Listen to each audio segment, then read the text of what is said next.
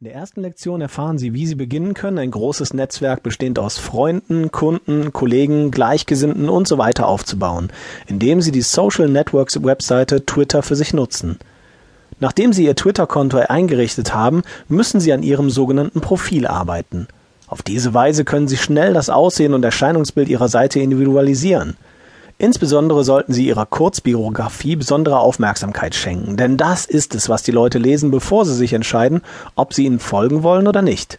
Sie haben nur 160 Zeichen zur Verfügung zu beschreiben, wer Sie sind und was Sie tun. Also überlegen Sie gut. Als nächstes müssen Sie sogenannte Follower bekommen. Wenn Sie Geschäftskontakte haben, die bereits Twitter nutzen, dann laden Sie sie ein, ihnen zu folgen. Setzen Sie Links in Ihren E-Mails, auf Ihrer Webseite und Ihren Blogs und bitten Sie Besucher, Ihnen zu folgen.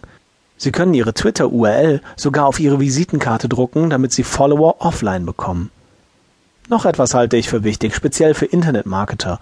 Suchen Sie die Gurus und die beliebten Twitter-User und folgen Sie ihnen. Sie werden davon in vielerlei Hinsicht profitieren, denn Sie erhalten dadurch einen Überblick über das, was Sie auf Twitter tun und lernen, wie Sie Ihre eigenen Resultate verbessern. Das heißt also, wenn Sie den Großen folgen, bekommen Sie selber auch neue Follower ab. Versuchen Sie es einfach, aber behalten Sie Ihre Zielgruppe im Auge, wenn Sie Gurus auswählen.